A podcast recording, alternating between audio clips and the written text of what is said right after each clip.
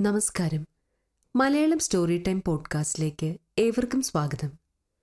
ഇന്ന് ഞാൻ അവതരിപ്പിക്കാൻ പോകുന്നത് എന്റെ സുഹൃത്തായ സരിദാസുനിൽ രചിച്ച് ഭ്രാന്തൻ എന്ന ചെറുകഥയാണ്.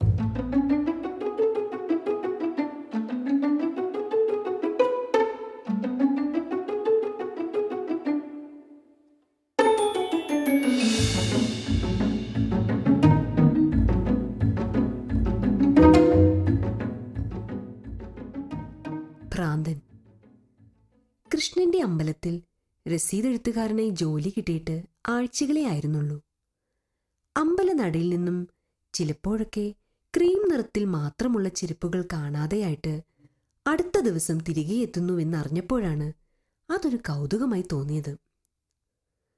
പൂക്കട നടത്തുന്ന ആളോട് അന്വേഷിച്ചപ്പോഴാണ് അതെടുക്കുന്നത് അവിടെ അടുത്തു തന്നെയുള്ളൊരു പയ്യനാണെന്നും അതിനു പിന്നിലൊരു കാരണമുണ്ടെന്നും പറഞ്ഞത്. അത് കേട്ട് അവിടെയുണ്ടായിരുന്ന മറ്റു രണ്ടുപേർ പറയുന്നുണ്ടായിരുന്നു അവനു ഭ്രാന്താ ഭ്രാന്ത്. പിറ്റേന്ന് അവനെ കാണാനായി പുറത്തേക്കിറങ്ങി ചെന്നപ്പോൾ കണ്ടത് വൃത്തിയായി വേഷം ധരിച്ച് മുടിയൊക്കെ ഭംഗിയായി ചീകിയൊതുക്കിയ ഇരുപത് വയസ്സോളം പ്രായം വരുന്നൊരു ആൺകുട്ടി. ഇവനാണോ അവർ പറഞ്ഞ ഭ്രാന്തനെന്ന് ചിന്തിച്ചപ്പോഴേക്കും അവൻ ചെരുപ്പുകൾ ഇട്ടിരുന്നിടത്തേക്ക് നീങ്ങിക്കഴിഞ്ഞിരുന്നു. ചെരുപ്പുകളിലെല്ലാം ഒന്ന് പരതി നോക്കിയ ശേഷം അതിൽ നിന്നും ഒന്നും എടുക്കാതെ അവൻ മടങ്ങിപ്പോയി. അവനിന്ന് ക്രീം നിറത്തിലുള്ള ചെരുപ്പ് കിട്ടി കാണില്ല. ദേ വെറും കൈയോടെ മടങ്ങിപ്പോകുന്നു ഭ്രാന്തൻ ചെക്കൻ.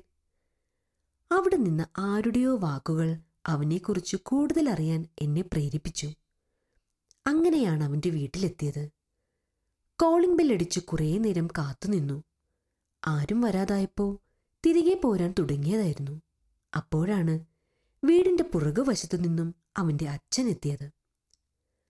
അമ്പലത്തിൽ വെച്ചെന്നെ കണ്ടിട്ടുള്ളതിനാൽ പരിചയപ്പെടുത്തലിന്റെ ആവശ്യം വന്നില്ല. തോളിൽ നിന്നും തോർത്തെടുത്ത് നെറ്റിയിലെ വിയർപ്പ് തുടച്ച ശേഷം വാതിൽ തുറന്ന അദ്ദേഹം അകത്തേക്കു കയറിയിരിക്കാൻ ക്ഷണിച്ചു. പറമ്പിൽ കുറച്ച് കൃഷിയുണ്ട് അതിന് വളമിടുകയായിരുന്നു. അപ്പോഴാ ബെല്ലടി ശബ്ദം കേട്ടത്. അദ്ദേഹത്തോട് എന്താണ് ചോദിക്കുകയെന്ന ആശയക്കുഴപ്പം അലട്ടിയതിനാൽ ഞാൻ മറുപടി ഒരു പുഞ്ചിരിയിൽ ഒതുക്കി. ചായ എടുക്കാമെന്ന് പറഞ്ഞെണീറ്റ അദ്ദേഹത്തെ തടഞ്ഞ് മകൻ എവിടെയെന്ന് തിരക്കിയപ്പോൾ അവൻ പറമ്പിലുണ്ടെന്ന മറുപടിയും കിട്ടി. അവനെക്കുറിച്ച് അറിയാനാണ് എന്റെ വരവെന്ന് മനസ്സിലായിട്ടാവണം. അവനെ അമ്പലത്തിൽ വെച്ച് കണ്ടിരുന്നുവോ? എന്ന് മറുചോദ്യം ചോദിച്ചത്. പറമ്പിൽ നല്ല ചുറുചുറുക്കോടെ മണ്ണ് വെട്ടുന്ന അവനെ കാട്ടിത്തന്നപ്പോഴും മനസ്സ് ചോദിച്ചു ഇവനോ ഭ്രാന്ത്? നവീൻ അതാണ് അവന്റെ പേര്. അമ്മയ്ക്കവൻ കുഞ്ഞുട്ടൻ. അവൻ ഒരു വയസ്സുള്ളപ്പോഴാണ് അച്ഛൻ ഗൾഫിൽ ജോലി കിട്ടിയത്. അച്ഛൻ പോയ ശേഷം അമ്മ മാത്രമായിരുന്നു അവന്റെ ലോകം. സ്കൂളിലാക്കിയപ്പോഴും അമ്മയെ വിളിച്ച് വിതുമ്പുന്നവൻ ടീച്ചർമാരോട് അമ്മ അമ്മ എന്നു മാത്രം ആവർത്തിച്ചു പറയുന്നവൻ. അമ്മ എത്തിയാൽ ഓടിച്ചെന്ന് കെട്ടിപ്പിടിച്ചു കരയും. മറ്റാരോടും കൂട്ടുകൂടാത്ത പ്രകൃതം.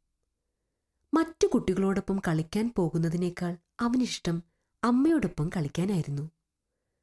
അമ്മ ജോലി ചെയ്യുന്ന സമയത്തും അവൻ തന്റെ കുഞ്ഞു കുഞ്ഞു സംശയങ്ങളുമായി പുറകെ കൂടും. ആ അമ്മയും മകനും അവരുടേതു മാത്രമായ ലോകത്ത് ജീവിച്ചു. ഇടയ്ക്ക് രണ്ട് തവണ അച്ഛൻ അവധിക്ക് എത്തിയപ്പോഴും അവനടുപ്പം അമ്മയോട് മാത്രമായിരുന്നു. അവന്റെ എട്ടാം പിറന്നാൾ ദിനത്തിൽ അമ്പലത്തിൽ പോയതായിരുന്നു. അമ്മയും മകനും. നടയ്ക്ക് പുറത്ത് ചെരുപ്പൂരിയിട്ട് പൂമാല വാങ്ങാനായി തിരിഞ്ഞപ്പോഴാണ് തന്റെ കയ്യിൽ പേഴ്സില്ലെന്ന കാര്യം അമ്മ ശ്രദ്ധിച്ചത്. റോഡ് ക്രോസ് ചെയ്ത സമയത്ത് വീണു പോയതായിരുന്നു. അവനോട് അവിടെ തന്നെ നിൽക്കാൻ പറഞ്ഞ് തിരികെ പേഴ്സ് എടുക്കാൻ പോയ അമ്മയെ പാഞ്ഞു വന്നൊരു കാറ് തട്ടിയിട്ടു. ഓടിക്കൂടിയ ആളുകൾ വേഗം തന്നെ ആശുപത്രിയിൽ എത്തിച്ചെങ്കിലും അമ്മയെ വിളിച്ച് കരഞ്ഞു നിന്ന കുഞ്ഞിനെ തിരക്കിനിടയിൽ ആരും ശ്രദ്ധിച്ചില്ല.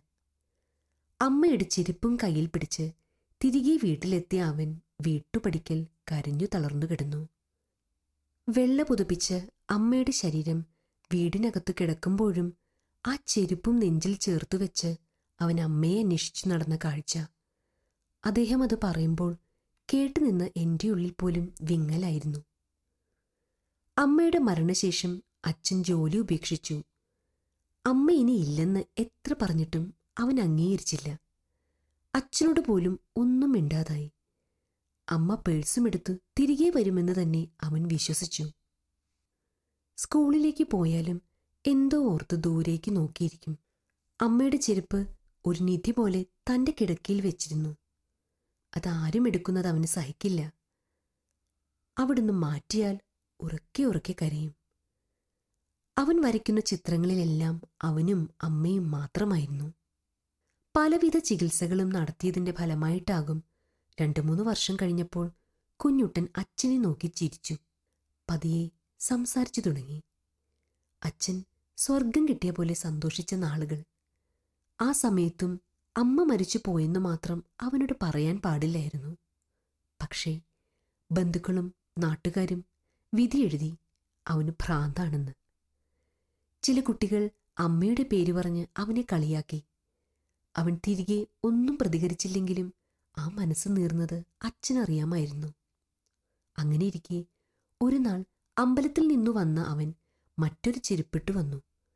വീട്ടിലെത്തിയ ശേഷം അതെടുത്ത് ഭദ്രമായി പൊതിഞ്ഞ് കട്ടിലിനടിയിൽ വെച്ചു.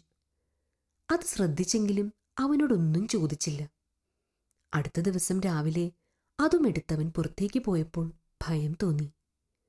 പുറകെ പോയപ്പോൾ കണ്ടത് അമ്പലത്തിന് പുറത്ത് ആ ചെരുപ്പുമായി നിൽക്കുന്ന അവനെയാണ്. അതെന്തിനാണെന്ന് ചോദിച്ചപ്പോൾ അത് അമ്മയുടേതാണ് അതെടുക്കാനായി അമ്മ വരുമെന്ന് പറഞ്ഞു. കാത്തുനിന്ന് കാണാതായപ്പോൾ തിരികെ എത്തിയെങ്കിലും അവൻ അത് തുടർന്നു. ക്രീം നിറത്തിലുള്ള ചെരുപ്പുകൾ അമ്മയുടെ ആണെന്ന് കരുതി അതെടുത്തു വരും. അടുത്ത ദിവസം അതുമായി തിരികെ പോകും. വഴക്കു പറഞ്ഞും മുറിയിൽ അടച്ചിട്ടും ഇനി ആവർത്തിക്കരുതെന്ന് അപേക്ഷിച്ചുമൊക്കെ നോക്കി. ഒന്നുകിൽ ഉറക്കെ കരയും അല്ലെങ്കിൽ ഒന്നും മിണ്ടാതെയാകും. ആദ്യമൊക്കെ ചിലർ കള്ളനെന്നും ഭ്രാന്തനെന്നും പറഞ്ഞ് തല്ലിയിട്ടുണ്ട് എന്റെ അമ്മ എന്റെ അമ്മ എന്നു മാത്രം പറഞ്ഞ് ആ തല്ലുകൊള്ളും. പുറകെ അച്ഛൻ പോകുന്നതിനാൽ മാത്രം കൂടുതൽ തല്ലുകൊള്ളാതെ അവൻ രക്ഷപ്പെട്ടിരുന്നു. പൂട്ടിയിട്ടാലും ആ സമയമാകുമ്പോൾ അവൻ നിലവിളിച്ച് വാതിൽ തുറപ്പിക്കും. ഒരു മരുന്നിനും തുടച്ചു മാറ്റാനാകാത്ത വിധം ആഴത്തിൽ പതിഞ്ഞുപോയൊരു വ്യാധി പോലെയായി തുടർന്നു ആ പതിവ്. ഒടുവിൽ അച്ഛന്റെ സങ്കടം കണ്ട് അമ്പലക്കമ്മിറ്റിക്കാരാണ് അവനെ വിട്ടേക്കാൻ പറഞ്ഞത്. അവിടെ സ്ഥിരം വരുന്ന സ്ത്രീകളാരും ക്രീം നിറത്തിലുള്ള ചെരുപ്പിട്ട് വരാതെയായി. വല്ലപ്പോഴും വരുന്ന ആരെങ്കിലും ആണെങ്കിലേ പ്രശ്നമുണ്ടാകൂ. നാളുകളോളം ആരുടെയും ചെരുപ്പ് കിട്ടാതിരുന്നിട്ടും അവൻ ദിവസവും തന്റെ നിൽപ്പ് തുടർന്നു. അമ്മ അവനെ തേടി വരുമെന്ന പ്രതീക്ഷയോടെ. ഇങ്ങനെയാണെങ്കിലും അച്ഛനെ കൃഷിയിൽ സഹായിക്കുകയും അടുക്കളയിൽ ഒപ്പം കൂടുകയും ഒക്കെ ചെയ്യും. അപ്പോഴും മറ്റാരോടും കൂട്ടുകൂടിയില്ലവൻ അമ്മയുടെ ചെരുപ്പ് ഇടയ്ക്കിടെ തുടച്ചു വെക്കും. പോരാഞ്ഞിട്ട് അമ്മ വരുമ്പോൾ ധരിക്കാൻ അമ്മയ്ക്കിഷ്ടമുള്ള നീല നിറത്തിലുള്ള സാരിയും വാങ്ങി വെച്ചിട്ടുണ്ട്. ഒരിക്കലും തിരികെ വരാത്ത അമ്മയ്ക്കായി. കുഞ്ഞുനാളിൽ അത്രയും സ്നേഹം നൽകി അവന്റെ ഹൃദയത്തിൽ പതിഞ്ഞ് ആ അമ്മ ജീവിച്ചിരുന്നുവെങ്കിൽ എത്ര ഭാഗ്യവതിയായിരുന്നേനെ എന്ന് ചിന്തിച്ചുപോയി. ഒപ്പം നിർഭാഗ്യവാനായ ആ അച്ഛന്റെ സങ്കടവും.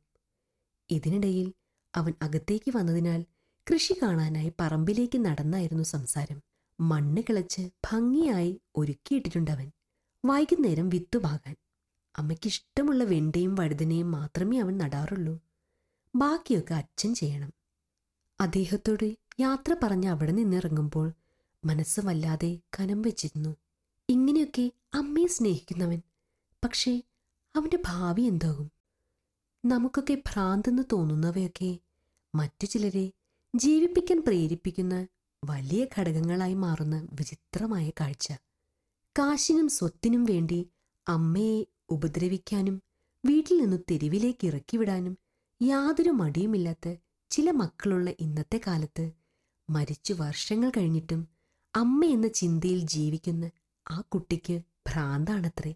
നല്ല മുഴുത്ത ഭ്രാന്ത്. എനിക്ക് പെട്ടെന്ന് എന്റെ അമ്മയോട് സംസാരിക്കണമെന്ന് തോന്നി. ഫോണെടുത്ത് അമ്മയുടെ നമ്പറിലേക്ക് ഡയൽ ചെയ്തു. നന്ദി.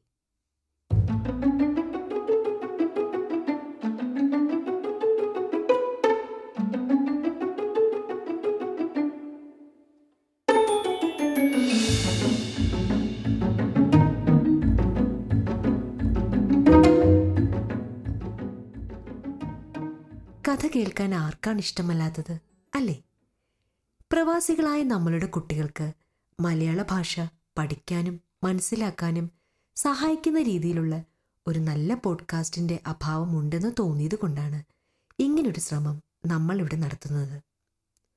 നിങ്ങളുടെ വിലയേറിയ അഭിപ്രായങ്ങൾ നമ്മുടെ ഫേസ്ബുക്ക് പേജിലൂടെ അറിയിക്കുക മലയാളം സ്റ്റോറി ടൈം ഇനി മുതൽ നിങ്ങൾക്ക് യൂട്യൂബിലും ആസ്വദിക്കാവുന്നതാണ്.